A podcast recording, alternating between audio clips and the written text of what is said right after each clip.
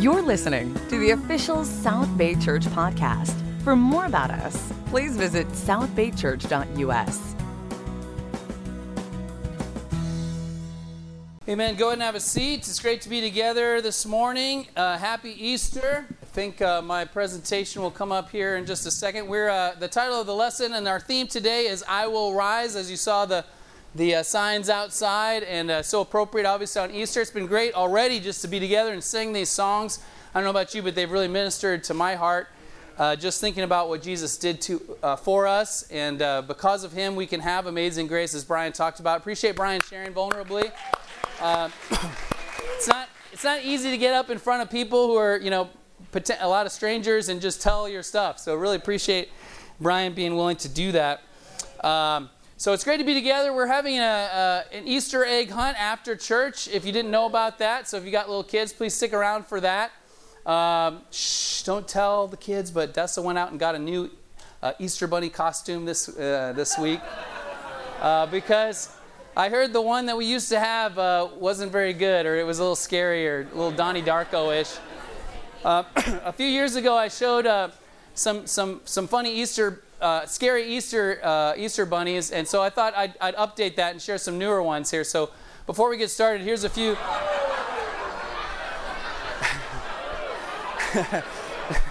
this is actually uh, this is actually one of the ones from from a couple years ago, but. Uh, I love when I saw this online. Uh, the caption, the caption was hilarious. The caption was, "All I want is your soul." it's just horrible. Oh, this one. I I appreciate uh, this one. This is uh, probably some father, you know, thought, "Hey, I'll make a I'll make my own costume." Encourage my kids made out of a potato sack or something. I don't know. this, that one. This one I love because it's old, and some about it reminds me of those old. Remember those old '50s horror movies like Return of the Fly, or you know something. It just it seems like a uh, '50s horror movie. Whoops, I exited. Sorry. Can you uh, put me back? There we go. I gotta tape that button over. This one. I love this one because the Easter Bunny itself is not that bad, but it's just that it's it's terrorizing the child. so, so I'll show you. You guys ready to see the one we got for our Easter egg hunt? Uh, this, this is the one we got. not really, not really. That one is very scary though. Not sure who that is. All right, so let's bring it back in here. So we're gonna we're gonna be looking at Matthew 27, Matthew 28. Uh, if you've got the South Bay app, if you haven't downloaded it, it's available on uh, you know where you get apps. It's called South Bay Church. Just look for our logo, and if you click on the notes section, it'll have the announcements for today. And click on more notes, and there'll be the, the notes for today if you want to follow along. Uh, the scriptures are going to be in there today.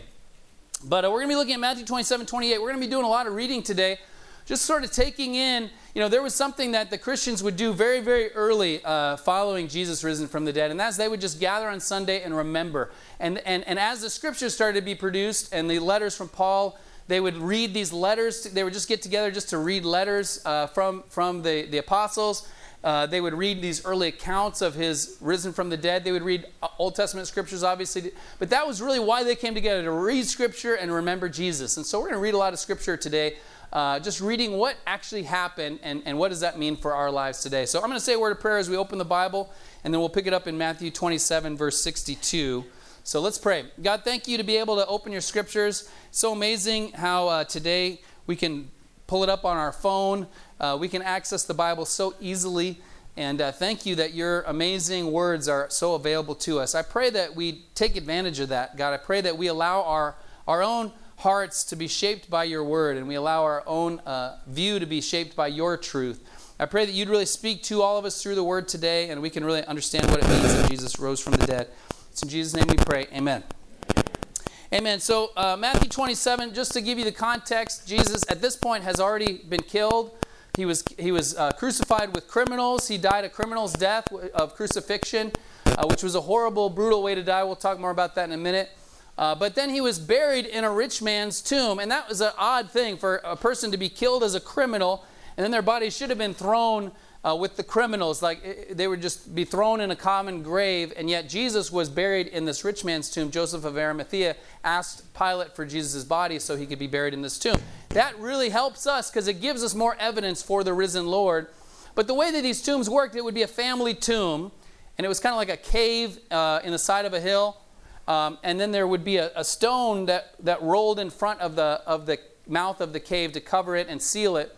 Uh, you've probably seen pictures of this. But, but it wasn't meant to be just for one person. It would be, so you would take, if somebody died, they would go into the, they would prepare the body, put it in the tomb, then they would leave it in there like on a shelf until it decomposed. And then later, after the body decomposed, they would take the bones and collect them and put them in a box, a stone box called an ossuary box. And then that box would go in a shelf in the, in the wall. And then, you know, so this would, tomb would be used by everybody in that family. So that's where Jesus' body was put, and it was in a tomb like that. So then we pick it up in, in verse 62. It says, The next day, the one after preparation day, the chief priests and Pharisees went to Pilate. So, chief priests and Pharisees, these are the leaders of the Jewish religion, the leaders of uh, the religious people. They go to Pilate. Pilate is the Roman governor. So, Rome is ruling all over right now. The Roman Empire is in full force. And Pilate is the Roman uh, governor that's in charge of Judea. So, they go to the governor and they say, Verse 63 Sir, we remember that while he was still alive, that deceiver said, After three days I will rise again. So give the order for the tomb to be made secure until the third day. Otherwise, his disciples may come and steal the body and tell the people he's been raised from the dead. This last deception will be worse than the first. Take a guard, Pilate answered. Go, make the tomb as secure as you know how. So they went and made the tomb secure by putting a seal on the stone and posting the guard. So it's interesting that even Jesus' enemies knew he said, I will rise. And, and so they knew that we, we know that this is this would be really bad, they're saying. These are the leaders, the religious leaders who felt threatened by Jesus, and they're the ones that had him arrested and, and turned him over to be killed. This would be really bad if he wrote, if the disciples stole the body and then this, this myth starts that Jesus rose from the dead. So we need to make this tomb secure. We can't allow that to happen. Now that helps us in our faith because he, they say, as secure as you know how. So the Roman authority made the uh, tomb as secure as they knew how.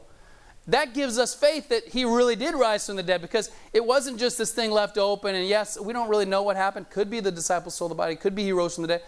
No, they made the tomb as secure as they knew how. It says they put a seal, that's the Roman seal of authority and, and the full force of, of authority. It, it, it's kind of like today if you see a crime scene and there's the police lines, do not cross, and you cannot go in there.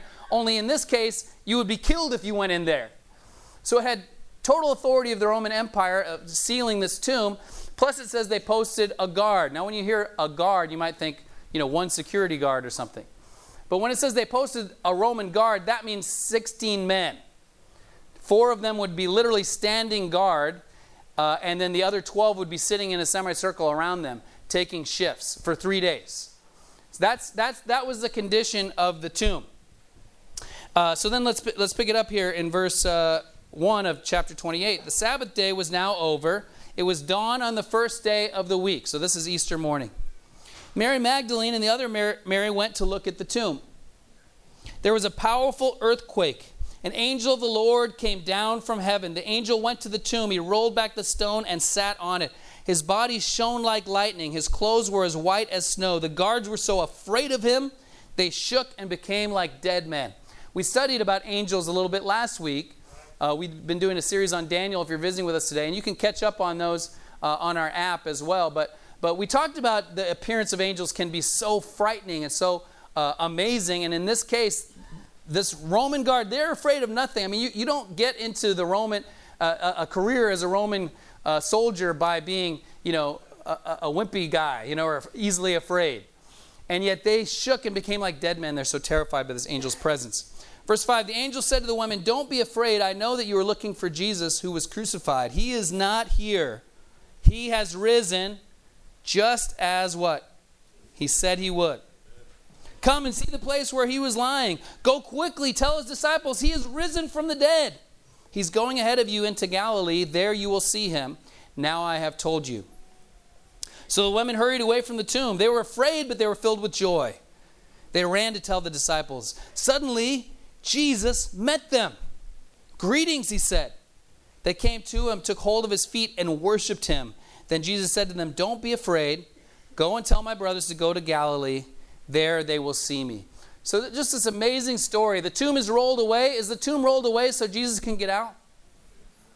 No, he's already gone, isn't he? The tomb is rolled away so we can get in, so we can see what happened. The angel rolls the tomb away. The women go in there. They see. She's, the angel says, "See where this is where he was, and he's gone."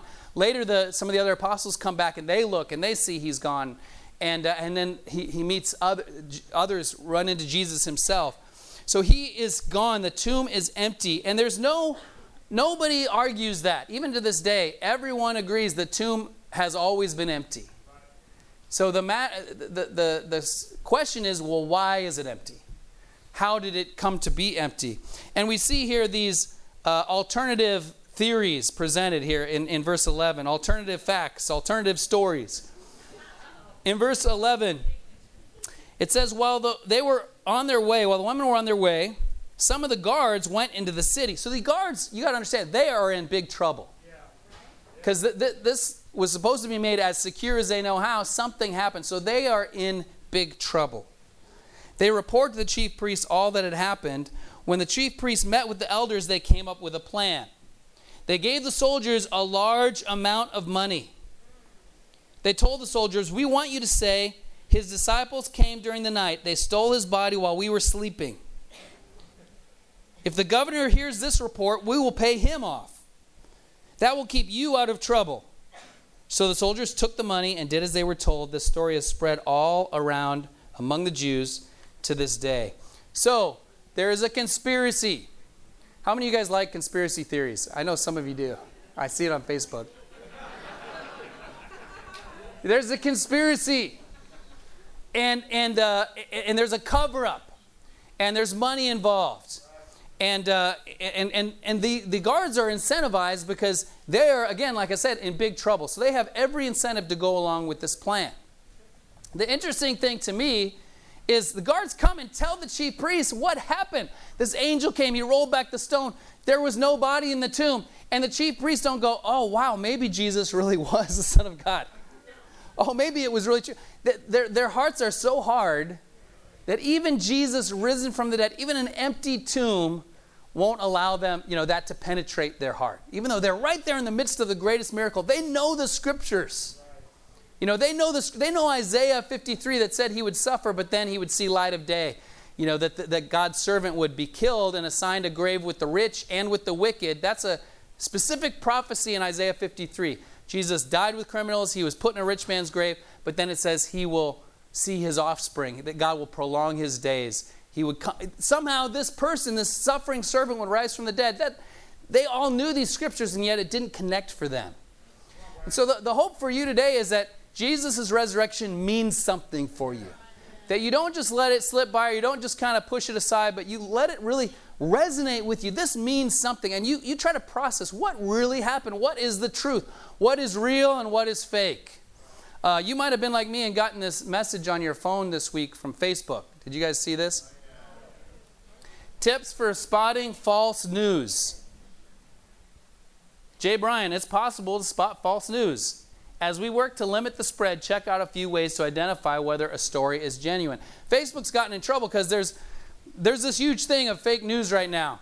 Uh, I saw a 60 Minutes episode on this last Sunday, uh, or it might have been from the Sunday before, I'm not sure. But there are, there are people who that's kind of their whole thing. They come up with some salacious idea, some salacious headline, then they buy you can buy followers on twitter or buy bots you know that propagate it so then it looks like a real story then it gets picked up by twitter and then it gets spread all around as something that is absolutely 100% false and and that stuff gets spread on facebook and so facebook is trying to give us tips for kind of going wait is this true or is this not true and there's 10 different tips on it and you know maybe you've been guilty of spreading something and then realizing later it wasn't really true. And I remember back in the early days of the internet, that would happen a lot. You remember the Snopes? Uh, you could go to Snopes.com to see whether it was true or not. You know, the thing about the guy's kidneys getting stolen and all that kind of stuff. You, oh, I can't believe this happened, you know, and it spreads around and, oh, it was just made up. But that is huge right now. Why? Because our world is one in which there is no absolute truth anymore. And you know, it's probably always been that way. You know, the, the uh, authoritative sources of news, uh, you know, the, it's always been, you know, dicey as well. Uh, you know, I, I learned this myself in, in college because the, you know, a, a major news organization did a story on our church and they interviewed people and you could just see like they would take totally out of context what they said they said stuff about the, the church that was half true, but a lot of falsity. That, that you know why? Because salacious sells. And so we are in a position of having to decide for ourselves what is really true. You know, everything that you know, everything that you've ever heard, you either experienced yourself through your senses, which is a few things, but a lot of it you accept from other people. And so we got to be thinking people, why do I believe what I believe and, and do I believe it? And, and, and using these some of these tools that, that Facebook said, I'll, I'll just read you a couple of them. I won't read all 10, but one of them is be skeptical of headlines. You know, kind of you go, wait, wait a minute, let me, is this really true? And I think with Jesus raising from the dead, that's, that's a crazy idea. So it's okay to go, wait, did he really rise from the dead? I want to investigate this. That's the second one. Investigate the source. Number three, check the evidence. Number four, some stories are intentionally false. Now, all of that is true when it comes to religion. All of that is true when it comes to Jesus and whether he really rose from the dead or not. So I just want to challenge you to check it out on your own. See if it's really true. See if it really happened. There's a new movie coming out called Case for Christ. That's what the whole thing is about is did Jesus really raise from the dead or not?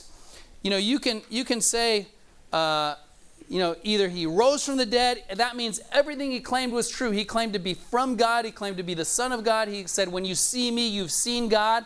I am God in human form. He said, Before Abraham existed, I am. He gave these I am statements. He made himself equal with God. That's why they killed him. He made bold statements. He said in John 14, I am the way, the truth, and the life. No one comes to the Father except through me. So you can believe, okay, Jesus rose from the dead. That means all of that is true. Right. Or you can say, you know what? All, all of history says Jesus existed. All of history says the tomb is empty, but I think he was insane. He was crazy. He was nuts. He was a liar. He was a lunatic. It's all fake.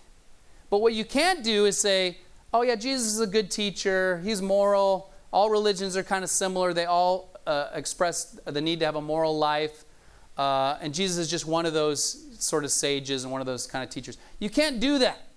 Because when you really look at the evidence, when you really look at what Jesus claimed and what his followers claimed, there's no middle ground. You know what I mean? Are you with me? Uh, there's, a, there's a great quote from, uh, I'll read you from, uh, let me see if I can find it here. I'm kind of out of, it's from C.S. Lewis. Oh, here we go. Christianity, if false, is of no importance. If true, is of infinite importance. The only thing it cannot be is moderately important.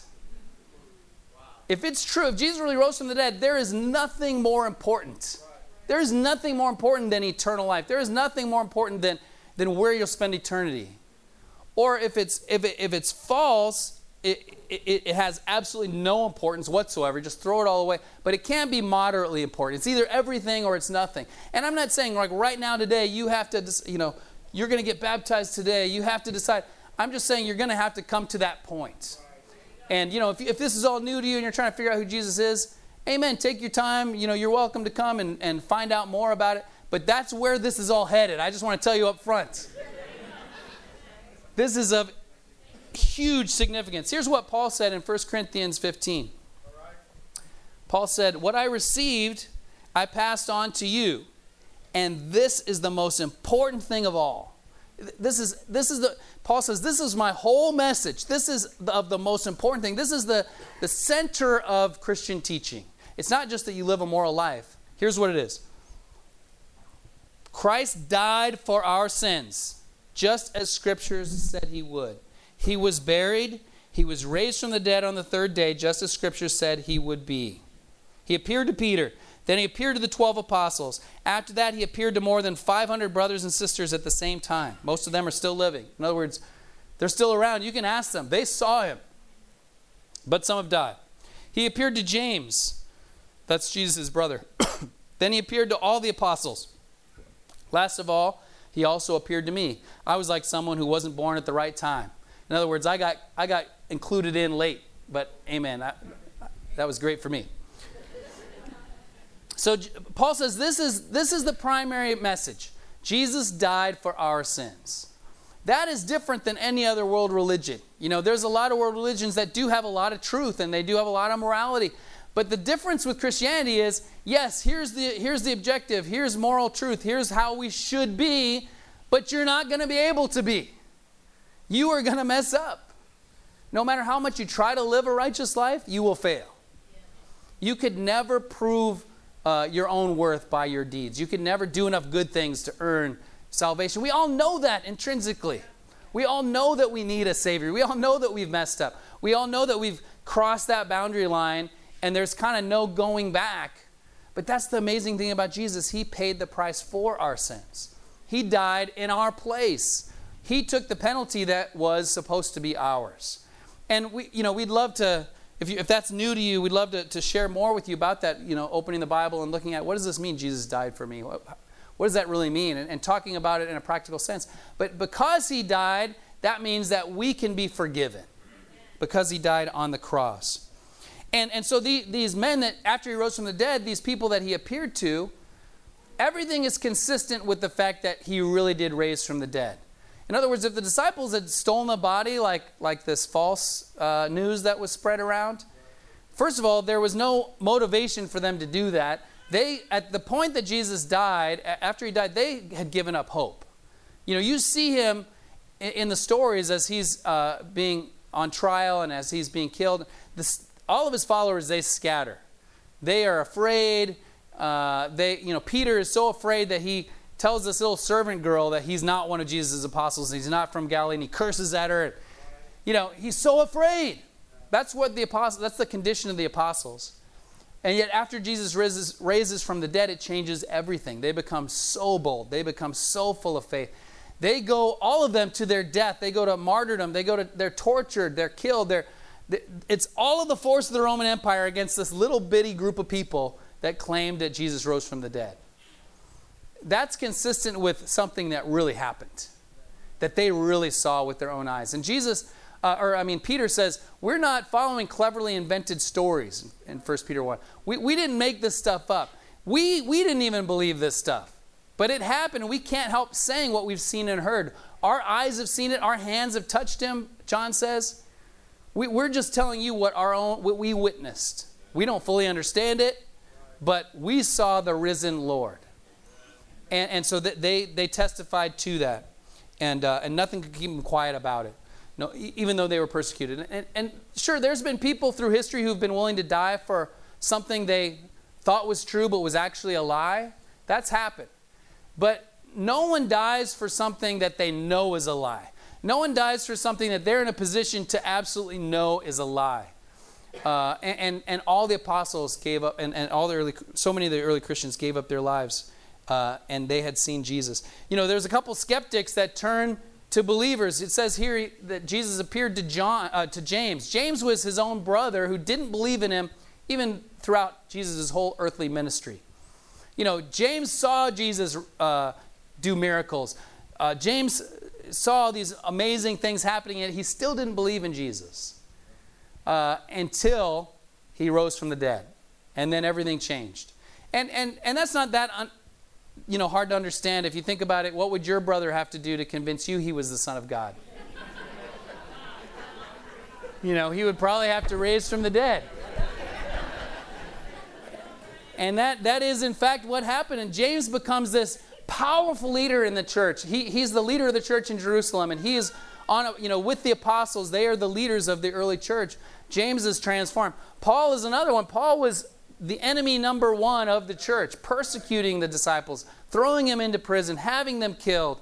And yet, when Jesus appears to him in risen form, then everything changes for Paul, and he becomes one of the key leaders and the, the number one author of the New Testament. So much of the New Testament was written by Paul, and we have his letters and amazing church planter and all. You know, everything changed for Paul when he encountered the risen Christ. There's a newer theory nowadays that's uh, is called the swoon theory, and I'll share with you what that is. That's the idea that, well, maybe Jesus didn't really uh, die. He, he just was like, like in Princess Bride, he was mostly dead. he wasn't actually dead, he was just mostly dead. That is, if you study crucifixion and, and what Je- and, and the record and what the, the information we have, that is such a ridiculous idea. Just to give you a, a little, little bit of, of why, first of all, Jesus is flogged and crucified, and that is kind of rare. Um, usually, someone would be either killed or crucified. Uh, some scholars think that maybe Pilate had Jesus flogged, thinking, okay, now the crowd will be satisfied, and then I can let him go. But then they still shouted, crucify him, crucify him, crucify him. Because flogging, just I'll read you a, a quote here from uh, Eusebius. This is from the third century. He says, in, in flogging, the veins were laid bare. The very muscles, sinews, and bowels of the victim were open to exposure. I mean, this wasn't just whipping, it was whipping with, with the, the cat o' nine tails, with the, with, with the sharp objects on the end, and it would tear a person apart. So Jesus, would, and that usually could kill someone or leave them close to death.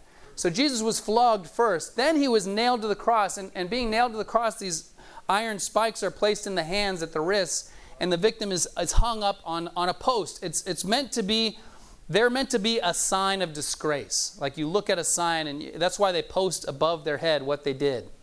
It's just a public mockery of this person. And everybody comes by and mocks the person as they're hanging there. And they could hang there for days because you don't lose a lot of blood from these areas. And so someone could hang there for a long time.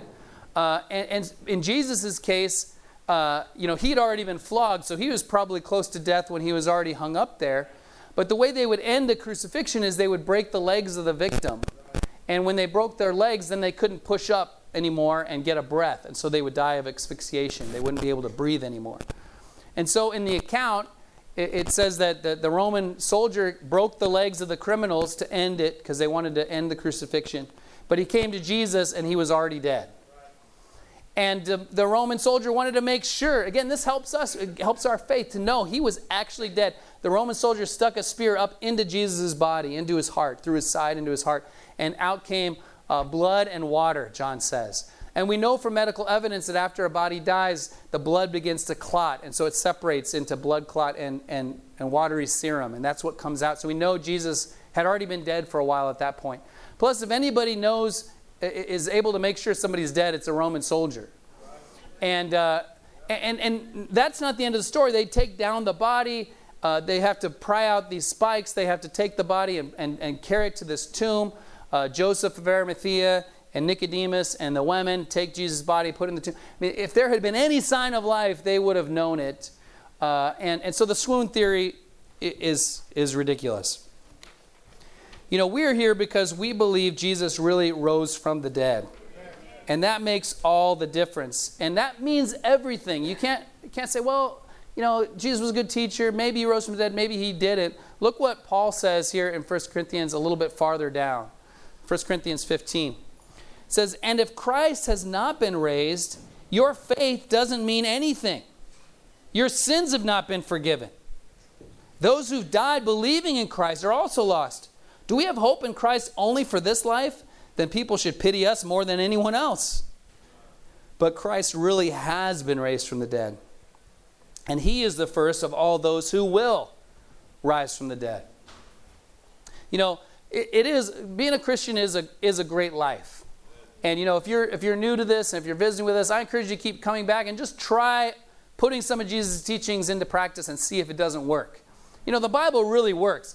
And being a Christian is a great life. But it's not for this life. And if that's why you're trying to be a Christian, you'll be tested in that.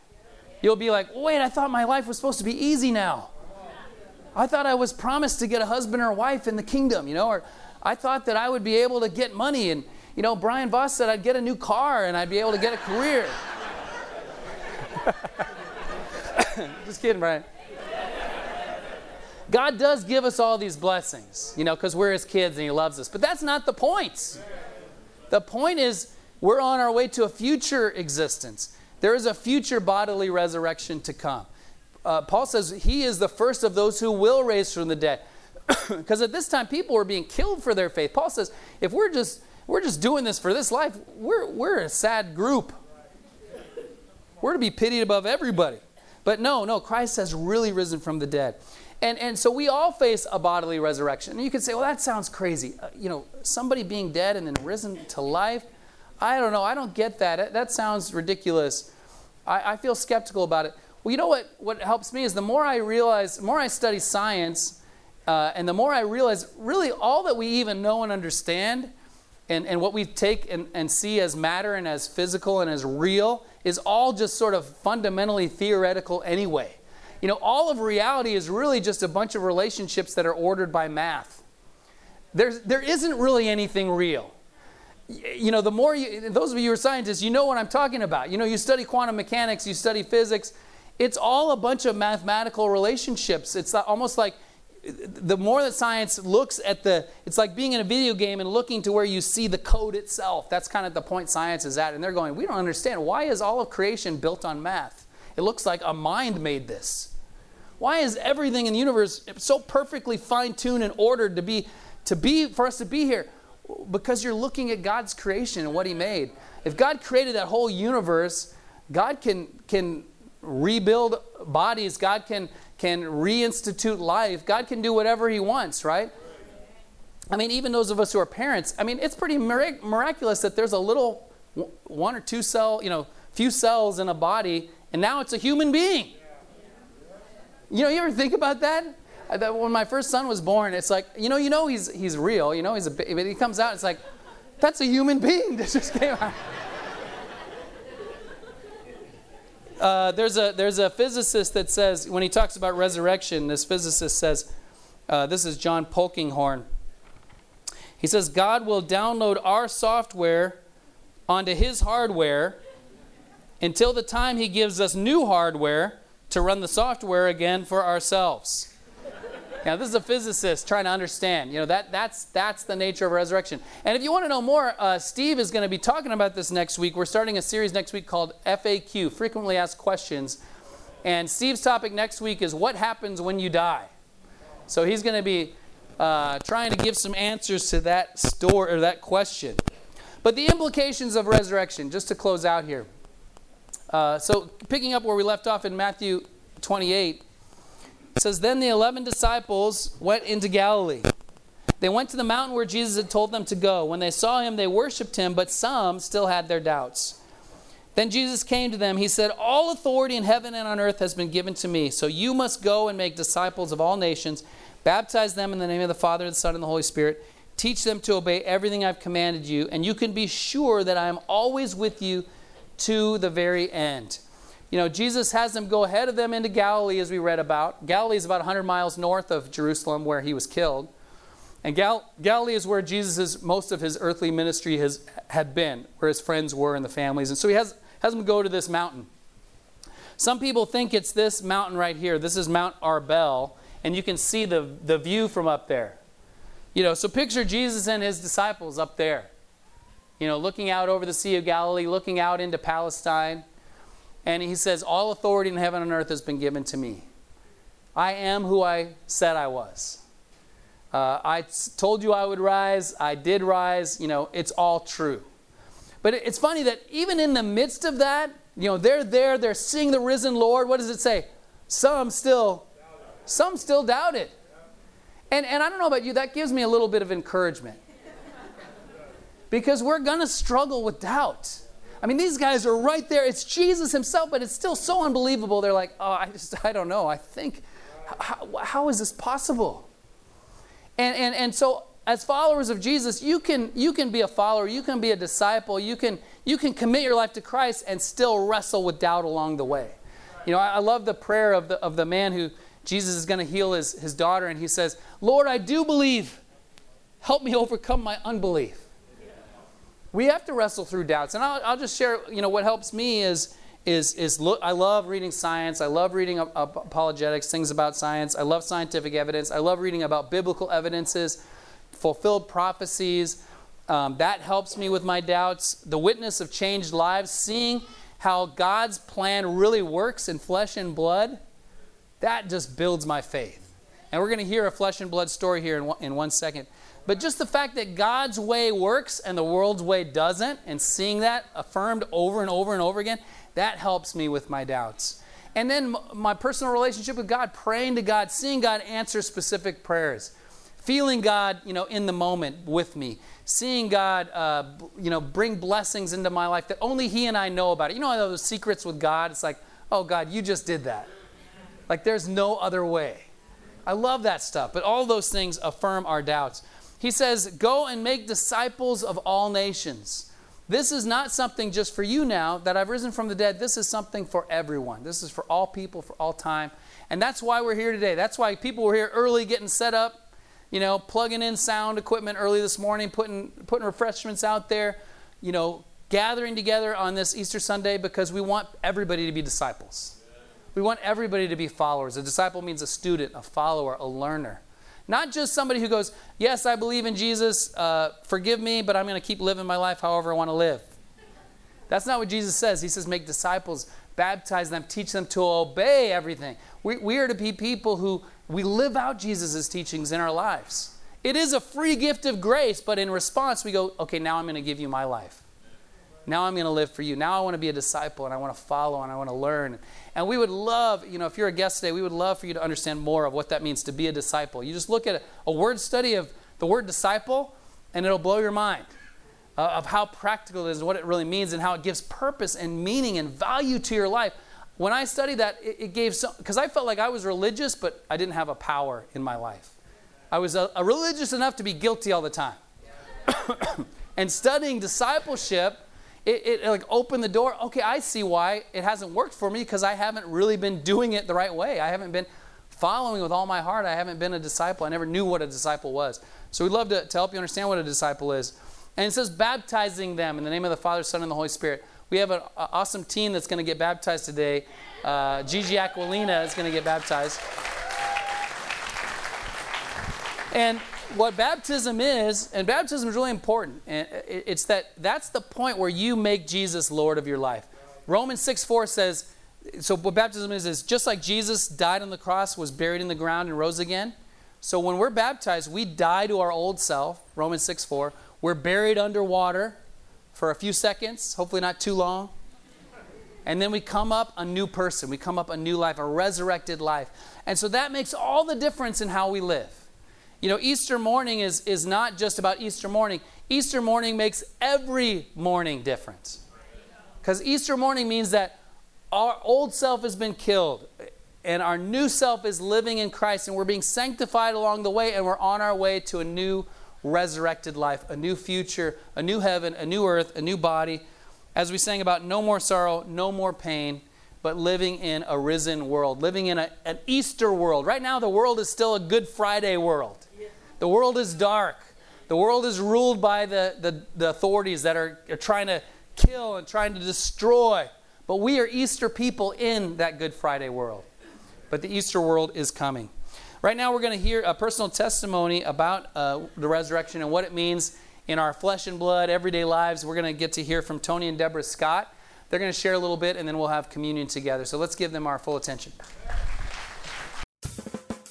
Thanks for listening to the South Bay Church podcast. For other sermons, videos, upcoming events, and more about our church, please visit southbaychurch.us.